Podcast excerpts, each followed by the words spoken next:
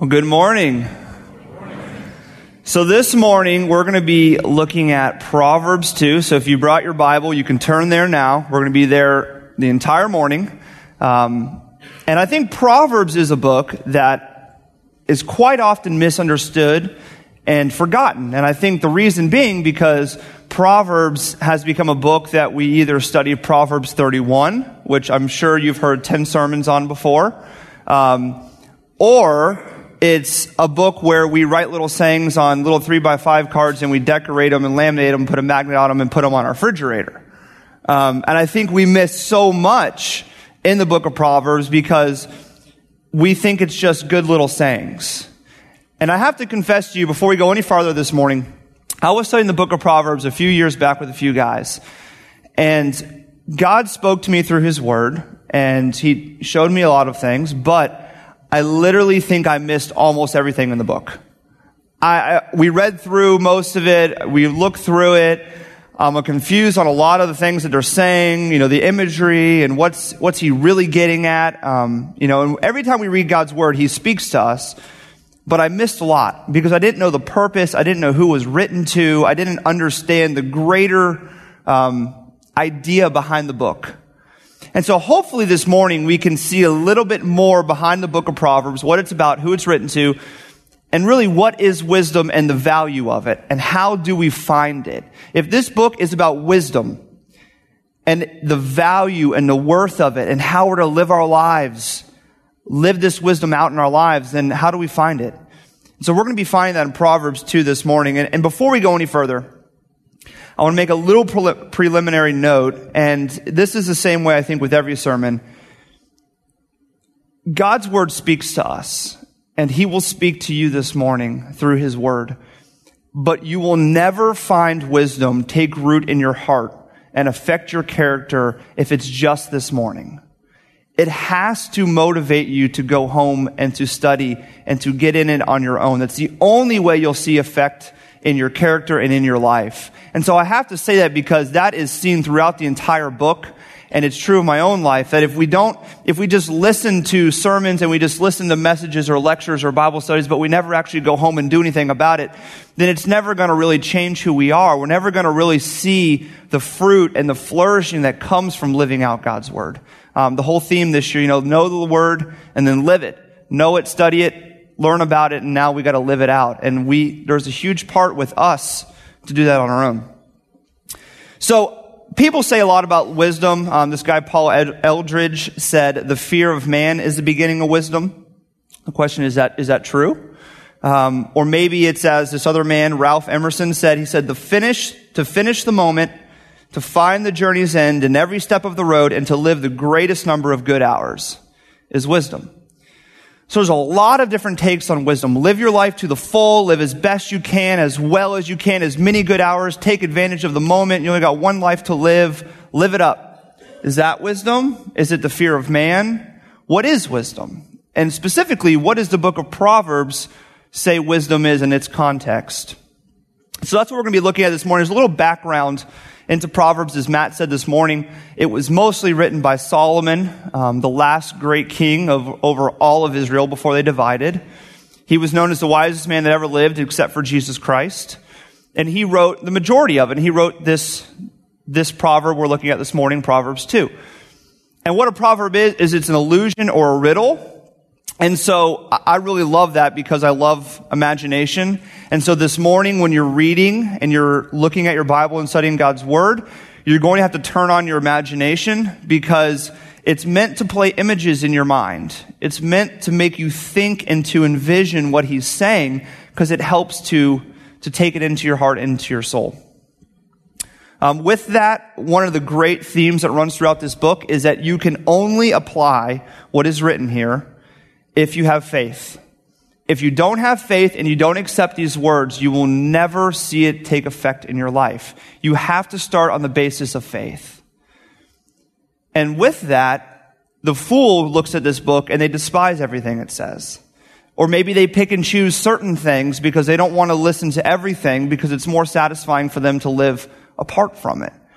But the wise person in faith accepts the entirety of it and what it says. Um, And that is the basis of how we see this take effect in our life.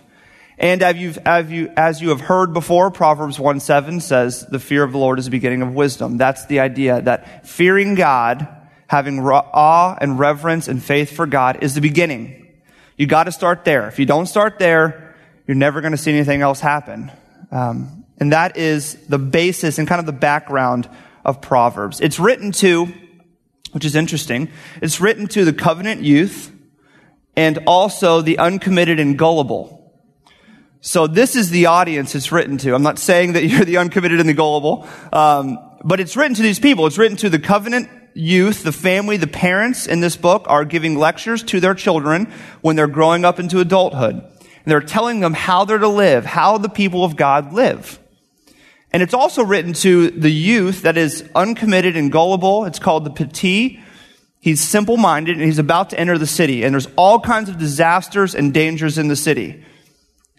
And it's written to them because what specifically woman wisdom in this book is saying to them is you need to make choices now.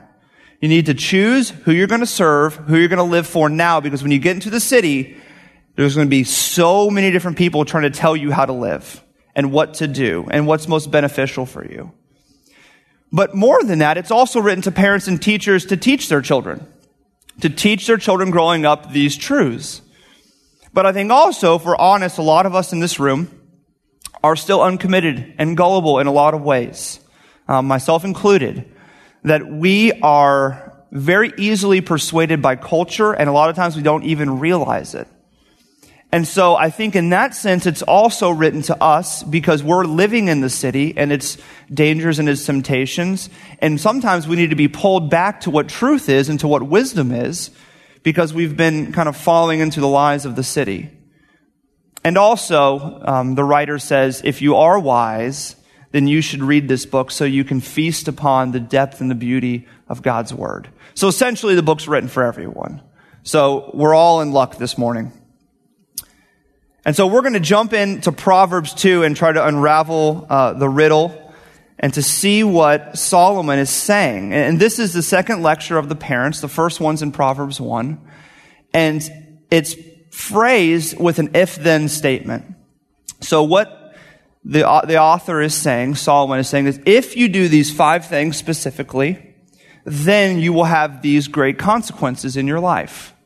And you will have built up um, wisdom and a defense against the attacks and against the temptation of the city. So we're going to read right now Proverbs 2, 1 through 4. Here are the words of the Lord. It says, My son, if you receive my words and treasure up my commandments with you, making your ear attentive to wisdom and inclining your heart to understanding. Yes, if you call out for insight and raise your voice for understanding, if you seek it like silver and search for it as for hidden treasures. If you do these things, then we will see later what the consequence is. But he breaks it down into five things. The first is, as I said, if you accept my commandments, or he says, if you receive my commandments. The idea is the, the, the foundation, the beginning, the first and most important condition is you have to accept in faith what these words are saying. If you do not, don't go any further. It is the basis of understanding God's wisdom, whether it's in the book of Proverbs or the rest of scripture, is faith. Receiving and accepting as faith.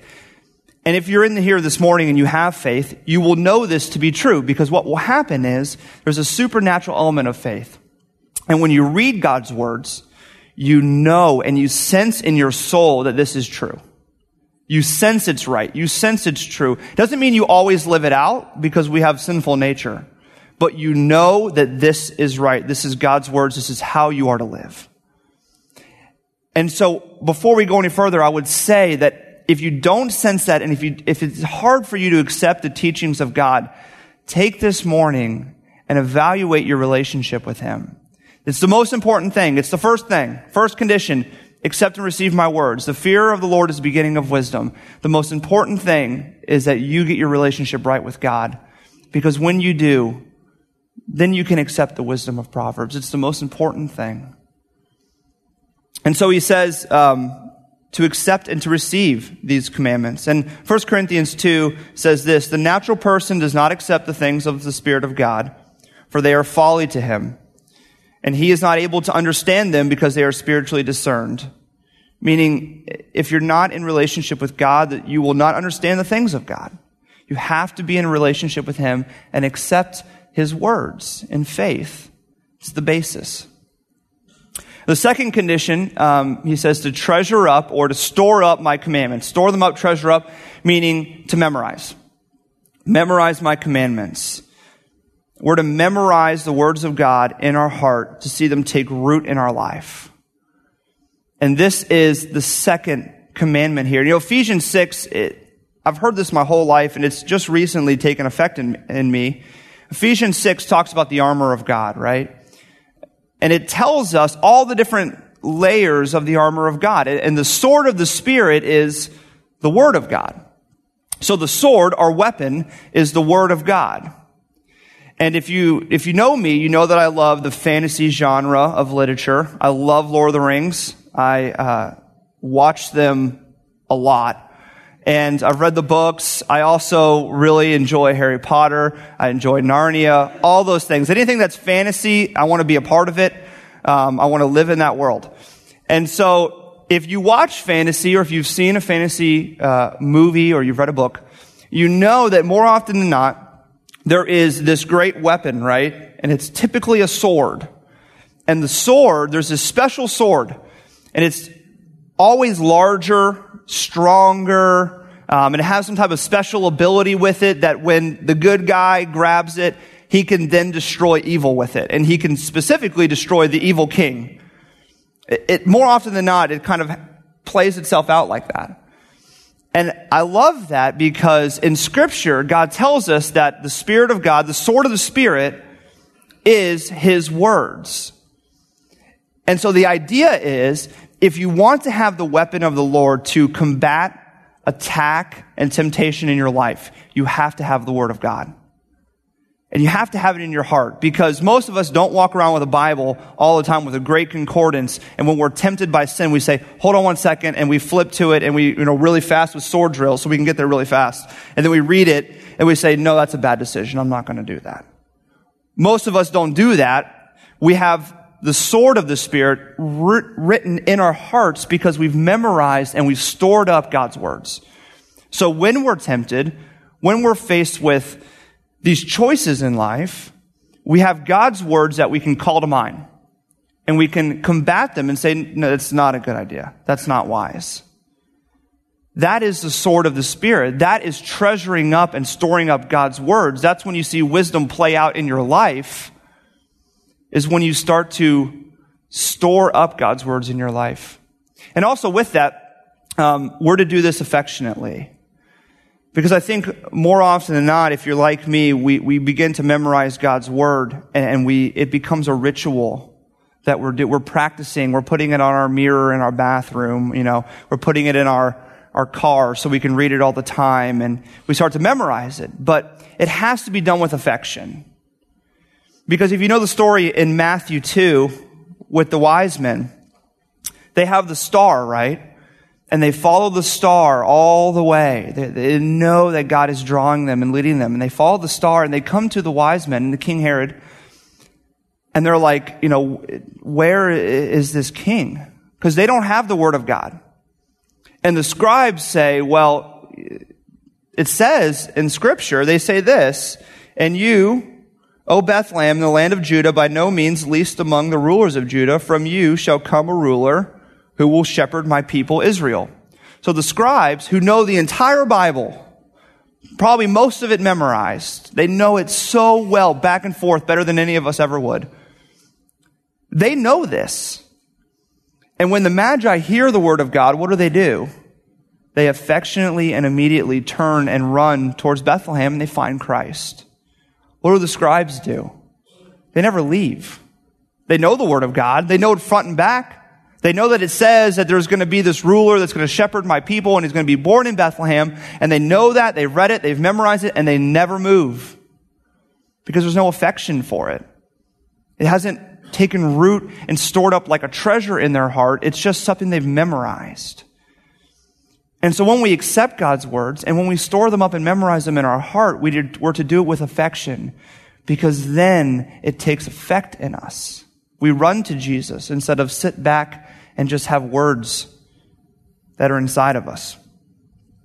And then he says to, to make your ear attentive to wisdom and incline your heart to understanding, meaning to pay attention to wisdom, to turn your ear to understanding, to read it, to look at it.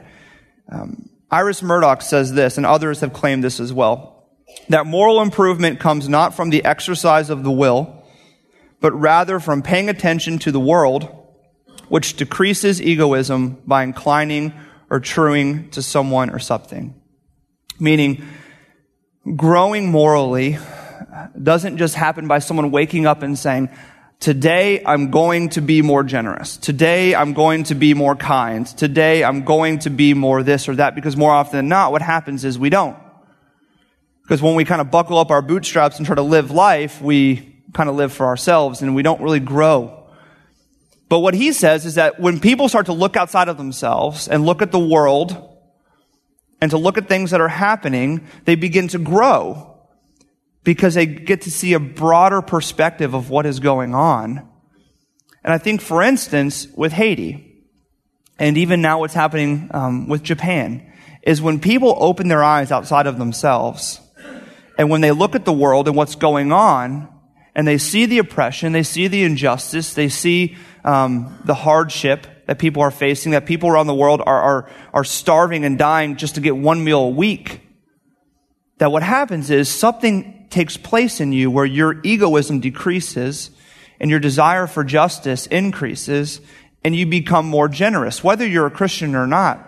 Many people with Haiti have become more generous with their time and their resources because they've realized, wow, there's a lot of hurt and there's a lot of injustice and there's a lot of stuff in this world that is messed up.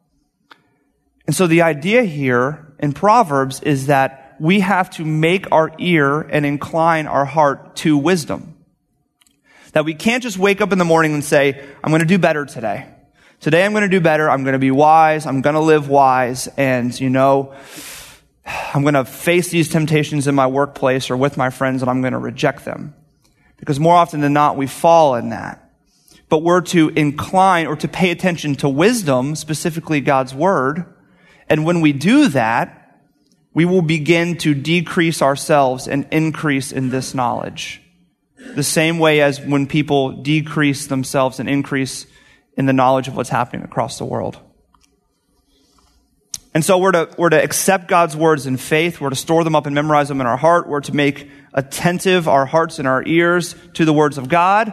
And we're to cry out, it says, or call out for insight and raise our voice for understanding James 1, 5 through 6 says this, If any of you lacks wisdom, let him ask God, who gives generously to all without reproach, and it will be given him. But let him ask in faith with no doubting, for the one who doubts is like the wave of the sea that is driven and tossed by the wind. James says this, Proverbs says this, that after we have accepted and we've memorized and we're, paying attention to wisdom, that we're to cry out to God for it. We're to raise our voice for wisdom, to pray that He illuminates our hearts, shows us truth, shows us the ways that we've been fooled by the world, shows us the ways that we need to listen to what He says. It's this yearning, it's this crying and calling out for it. And then lastly, once we've done these four things, the last one is to seek it to seek wisdom. Seek it like silver and search for it as for hidden treasure. What's in view here is something that is extremely valuable and it's been hidden for protection. So it's kind of like the X marks a spot on a pirate map. You get the map, you know something extremely valuable is there, and so you do whatever it takes to find the X. You go through mountains, you go through seas, treacherous waters, you do whatever you have to do to find the treasure because it's extremely valuable. And that is what he's recalling to your mind that wisdom, God's wisdom is extremely, extremely valuable and it takes work. It takes seeking it because it's not just you hear a sermon or you open up and you read the Proverbs really fast, you know, in five minutes in the morning and there you're set. You got wisdom. You're good to go. You have to dig. You have to think. You have to study it. You have to seek it like it's a hidden treasure, hidden for protection, and you will find it when you seek it. It's this call to action. It's essentially that, you know, we have to really get into the word and study it. Kind of the battle cry for this year, know the word, live the word, right? That we have to know it. We have to study it. We have to read about it. We have to spend time in it and to see it take effect in our lives. That if you want to know wisdom, if you want to see it flourish in your life and take root in your life, you have to seek it like a hidden treasure, knowing it's so valuable because you accepted it. Now it's time to seek it, to run after it. So there's the five things to obtain wisdom. How do you find wisdom? You accept the words of God. You memorize them and store them in your heart. You pay attention to wisdom. You cry out to God that He would show you wisdom, and then you seek it like a hidden treasure. And then there's great consequences. This is what it says in Proverbs 2 5 through 11. Then you will understand the fear of the Lord and find the knowledge of God. For the Lord gives wisdom. From his mouth comes knowledge and understanding. He stores up sound wisdom for the upright. He is a shield to those who walk in integrity, guarding the paths of justice and watching over the way of his saints. Then you will understand the righteousness and justice and equity in every good path. For wisdom will come into your heart, and knowledge will be pleasant to your soul. Discretion will watch over you, and understanding will guard you. That when you do these five things, then, then two major things will happen. You will begin to grow in education spiritually and education ethically. That you will begin to grow in this deep personal intimacy with God, that you will find the knowledge of God, that you will find the wisdom of God, which wisdom specifically here in Proverbs is masterful, masterful social skill. That you'll begin to find and grow in personal intimacy and knowledge of God, growing with Him in a deep way, and then the wisdom that is found in Proverbs, which is learning how to live socially, well for God, you will see that take root in your character as well. So if you do these five things, you will grow in deep personal knowledge and understanding of who God is, and then you will see that take effect in your life. It's essentially know the word, live the word. You will begin to know God in a greater way in His word, in deep personal intimacy, and then you will live it. It will come out in the way that you live your life. People will know it. So he says, you'll find the knowledge of God, for God, the Lord, gives wisdom to you. That the same way that he gave wisdom to Solomon, he will give wisdom to you when you seek him, when you do these five things. And he guards and he watches over you. He protects you. And I think it's, it's important to note here, um, a scholar by the name of Fox, he says this. He says, God's protection is not a reward extraneous to knowledge, but intrinsic a consequence intri- intrinsic to it. That God does not just say, I'm only going to protect those people that really understand wisdom found in Proverbs or my wisdom. That those are the only people that I'm really going to protect. Because we know that God protects us in many ways. All the time He gives us grace. Protection is one of the things that is so amazing about God, how He, he forgives our, our mistakes and He protects us in, in, in incredible situations that it's not something that God gives to you because you have wisdom, but it's something that is rooted inside of you. It's intrinsic. So, you know, say that you're driving your car with your friends and you're in high school and uh, you're coming up on the on ramp of 595. Not that I've ever done this. Um, and you think to yourself, I want to impress my friends right now because I'm going to go really fast. Because there's never any cops here, you know and it's by the airport. So it's what, there's like 25 lanes. No one's going to be around me. It's nighttime. And so you, you know, you're thinking this is a good idea. I'm going to show off and impress my friends. So you take off, right? And you're flying down the street. You're probably only going 60. You know, you're not going that fast. Um, and God doesn't look down, right? And he says, well, you know what? That guy, he just studied the book of Proverbs and he has the wisdom of God. So I'm going to make sure no cops come around him. So he can just go ahead and do this and he will not get a ticket. I'm protecting him. That's, that's not how it works, right? That's ridiculous. But what does happen is intrinsically when you begin to gain the wisdom of God, a consequence is when you're pulling up on the on ramp and, and everything in you says, I want to show off to my friends and start speeding, you think to yourself, that's a bad idea. Because if I get a ticket, if I'm going 30 over, I could get arrested. And if I get a ticket, my car's taken away, or I've got to pay all this money. I don't have that money. And so all these things are going in your head and you're like, no, I'm just, I'm just going to go the speed limit. So it's protection that God gives you and that he watches out for you and guards you. But it's not that he just looks at you and says, protection for you because you know Proverbs. But it's something he roots in your heart that is evident from your heart that it comes to mind because God's word is rooted in your, in your soul. And then he says that you're going to understand righteousness and justice and equity in every good path. So when you gain wisdom and you do these things, you're going to, you're going to start to live it. You're going to understand what is righteous and what is just and what is equitable and, and what every good path is. And what he's saying as a consequence is of finding wisdom, you will then live it out. It's not like someone can read this word and they can say, that is awesome. That is really good. I understand what God is saying, but I'm not going to live it. That when people look at someone that is wise, someone that lives out this book, that understands it, a consequence is, is that when you look at them, you say, you know what, they're, they're a righteous person. They stand for justice. They uphold justice. They are looking to live every good path. Not that they never make mistakes, but it's evident to me that they're wise. That's someone that I want to go to and talk to because I know they're living it.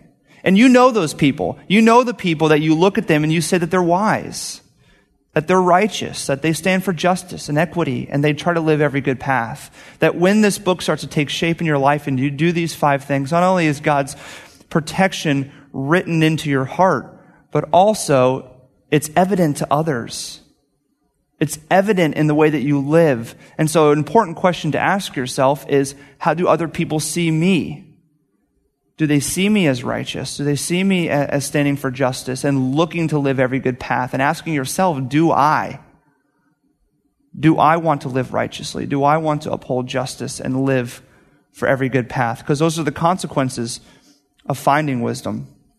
Because what happens is discretion, it says, now begins to watch over you. That God gives you this wisdom. He shows you how to live. And discretion walks over, watches over you. So when you live, you live with discretion knowing this is not just, I'm not going to do that. That this, this is righteous, I'm going to do this, and that is unrighteous, and I'm not going to do that. That this is the good path, and this is the wrong path, and I'm going to choose the good one because you have discretion written on your heart now. That true religion and ethics are inseparable. It's, it's not feasible for someone to find the knowledge and the wisdom of God and then to not live it out. The, the scribes knew the word, they knew the Bible. There's no affection there, but they didn't really know it. So they stayed back and they never ran to Christ. If you know the Word of God and if you're living it and you're studying it, then what happens is it's evident. You live it out. People have a hard time with the book of James because it talks a lot about works. But the deal is, if you love God and you love the gospel, it's evident in the way you live. Doesn't mean you're perfect, but it's evident. And it should be evident when we find the wisdom of God that people know this is true. And, the beautiful thing of Proverbs is he tells us very practically that if we obtain wisdom and, and we do these five things, we're going to see these great consequences of growing in intimacy and knowledge of God. And we're going to see God's protection written in our heart and we're going to begin to live it. Live for righteousness, justice, equity, and every good path. Because there are extreme dangers in the city that will destroy you and your life and your soul. And he tells us what those things are.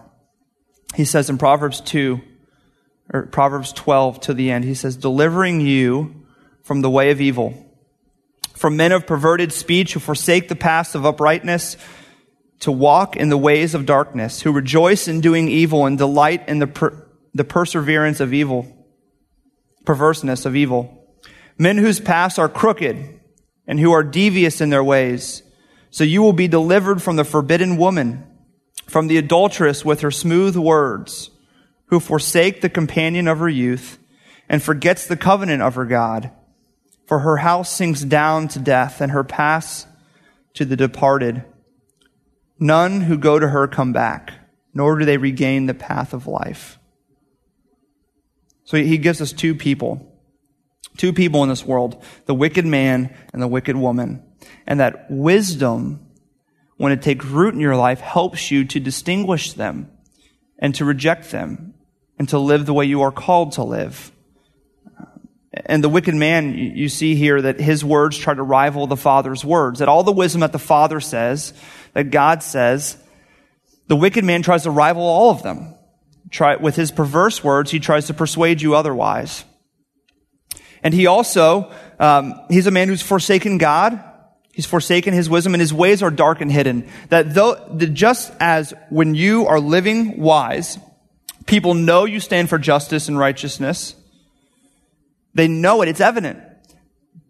But the unrighteous and wicked man, his ways are ambiguous. They're dark. You don't really know. You look at him and you say, I don't really know if he's good or if he's bad. I don't know if I should trust him or not. He's ambiguous. He's dark. It's hard to understand. And he's someone who delights in evil.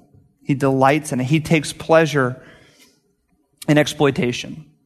He takes pleasure in the strong over the weak. He takes pleasure in drunkenness. He takes pleasure in easy sex. He takes pleasure in a good time. He takes pleasure in pornography. He takes pleasure in strip clubs. He takes pre- pleasure in revenge. He takes pleasure in personal gain, in people getting what they deserve, in selfishness, in lack of commitment, and he also takes pleasure in movies and music that make us, that celebrate those things.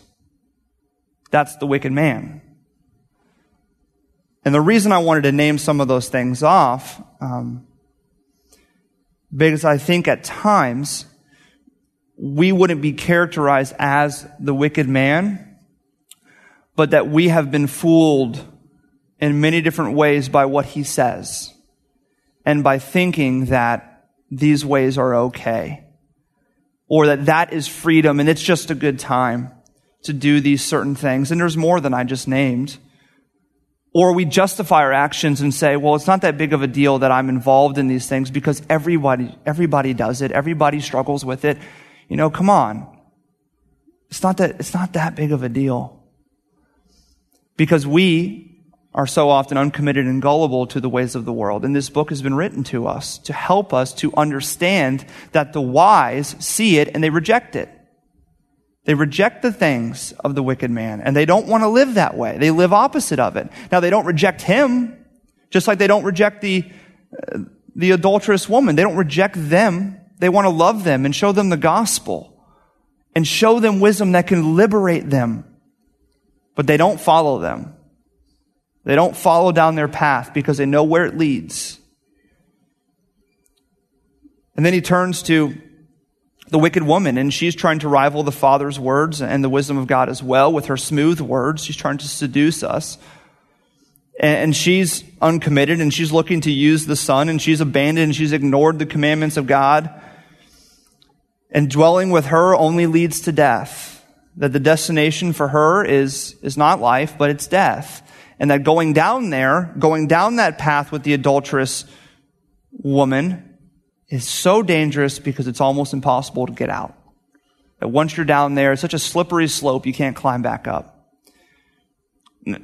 Now, does that mean that if, if someone has, has fallen her path or has gone that direction, that they can never be rescued? No, of course not.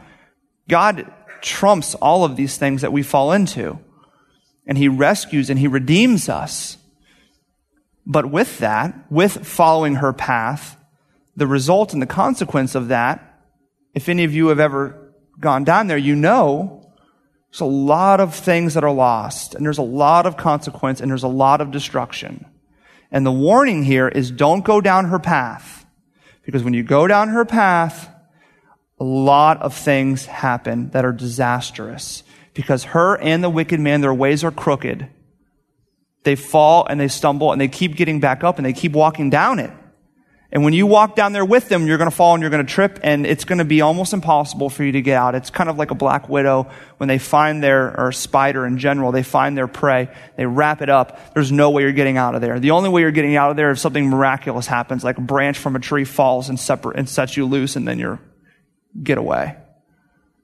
It's kind of that idea that there are times where God rescues us from despair, from hopelessness but there's consequences for us putting ourselves in that situation.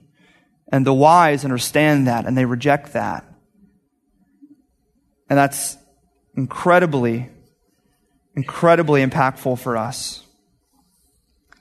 Because what the Proverbs is saying is sexual sin, no matter what it is, whether it's sex outside of marriage or pornography or lust or the new fad of sexting and all these different things, all of that is extremely dangerous. You get involved with that, you're sliding fast down a very slippery slope. And there's destruction, there's consequence for it.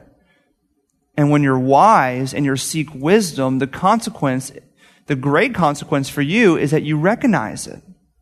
And you want to turn from it. You want to run away from it because you're not going to listen to their smooth and perverse words anymore. You're going to listen to the words of the Lord because that's what you've turned your attention to. That's what you're crying out for. That's what you're seeking. That's what you're memorizing and storing up, and you've accepted as true.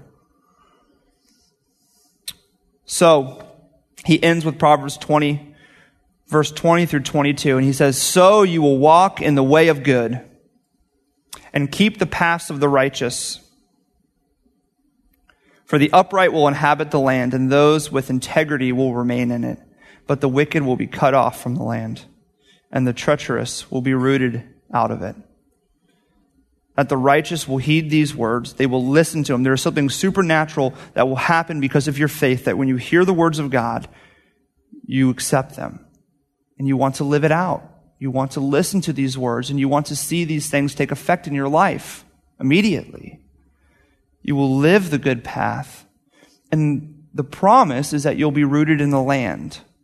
And the land is, is a metonym here for life, that you'll be rooted in life. This will be your substance. And what life is for us is Christ. Christ is our life. He is our substance. He is what sustains us. And you will be rooted in Him with this wisdom, with living this way. It's such a, a glorious promise that He will be your substance now he will be what sustains you now, brings you joy now, greater than anything the world can, and in eternity. That you will be with Him. He is your life and He is your sustenance. But those that despise and reject and are wicked, it says they are cut off. They are torn from and not rooted in the land.